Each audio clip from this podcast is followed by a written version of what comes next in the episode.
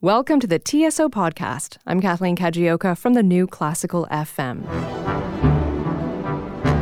That was another inspiration, of course, for John because, in a way, she represented the strong contemporary woman, fearless, powerful in expression, that's TSO music director Peter Oundjian. You'll hear from him later in the show. But first, there are a long list of reasons why Brahms' Symphony No. 4 is such a masterpiece, and among them is the use of the Passacaglia in the final movement. It was unusual for Brahms to use the 17th century form in a symphony, but he had his reasons. TSO principal bass Jeff Beecher is here to explain. So, my understanding is that Passacaglia actually started as a dance in 17th century Spain. And like other dances, Sarabande, for example, mm-hmm. in, in that time period, it was a bit provocative.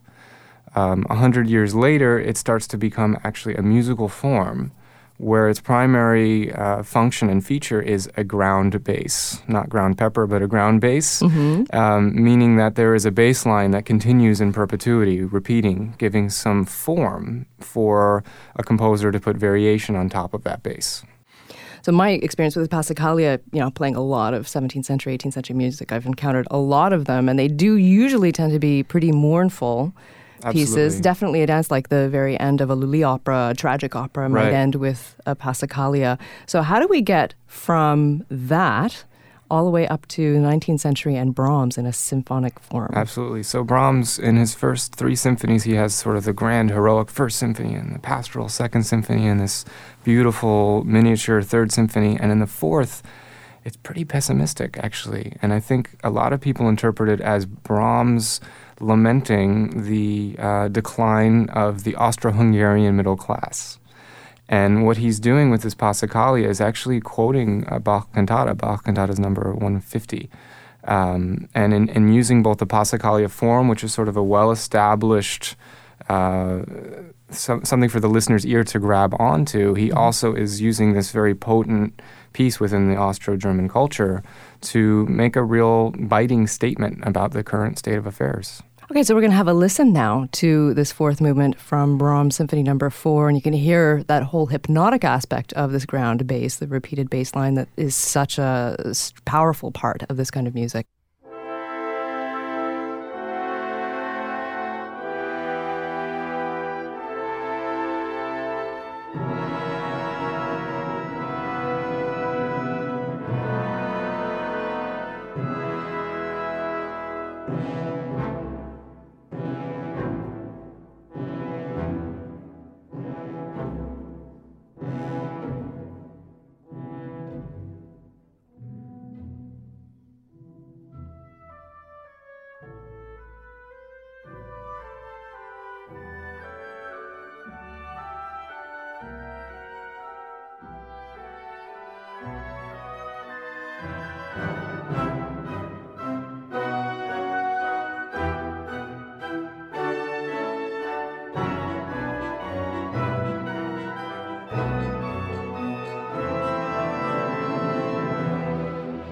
Music director Peter Oundjian will be at the podium this week. He's leading Brahms' Symphony No. 4 and the Canadian premiere of John Adams' Scheherazade Point 2.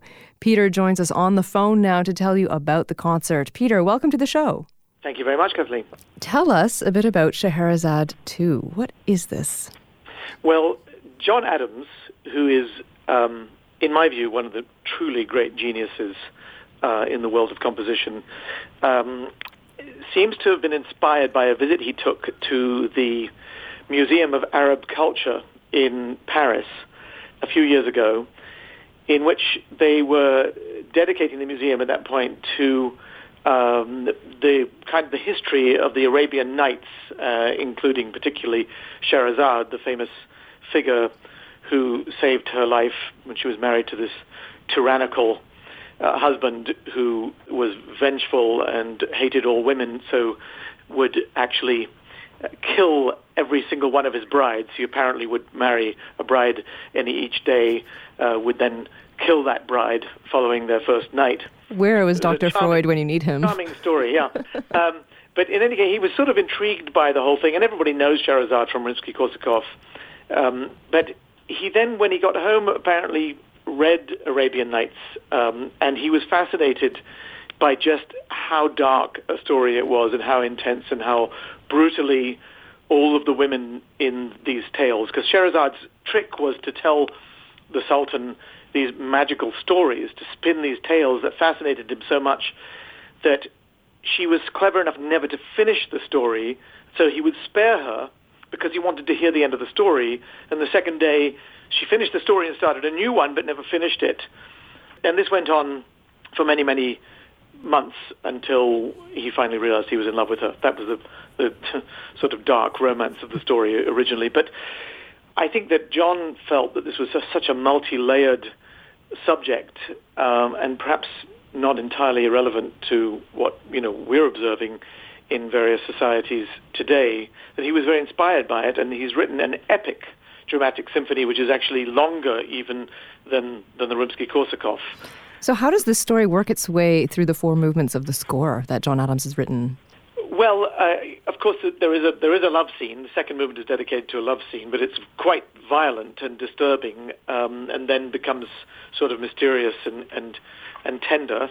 Um, but he opens the score with a with very evocative music, which kind of is supposed to set the scene in a way. I think it's the, the tale of the wise young woman, um, followed by the pursuit by the true believers. So that's kind of the first movement, and the whole piece is played more or less without interruption, actually. And then then you get the depiction of the men with the beards uh, in the third movement, which is highly dramatic. So th- this is a really um, in- incredibly exciting uh, experience for us because uh, you know the piece is only probably a year old at this point. Right. So this is the Canadian premiere. It certainly is. Yeah. And there's a violin solo involved in this, is there not? Oh yes, absolutely, by the great Canadian violinist Leila Josefowicz, who is um, absolutely brilliant, um, incredibly expressive, and that was another inspiration, of course, for John because in a way she represented the strong contemporary woman, fearless, powerful in expression, and so on. And so I think that was an added inspiration for him to write this piece specifically for Leila, with whom uh, he has worked for many, many years now. So is she basically playing the role of Scheherazade? Is it that direct? Oh yes, I would say essentially, ab- absolutely. And um, and the, the, final movement, by the way, once you've had the depiction of the men with beards, the final movement is is called Escape, Flight, Sanctuary. So uh, he leaves it up to our imagination to figure out exactly what that would represent. Um, but it, it does it does end with that feeling of, of, of liberty and and freedom. And it, the piece is so powerful. I mean, we're doing it on a program with with Beethoven Egmont Overture and um, and Brahms Fourth Symphony. You know, two masterpieces of the classical and, and uh, romantic era uh, from from Vienna. Um, but I've decided to actually place the Scheherazade 2 in the second half of the program because it's hugely dramatic.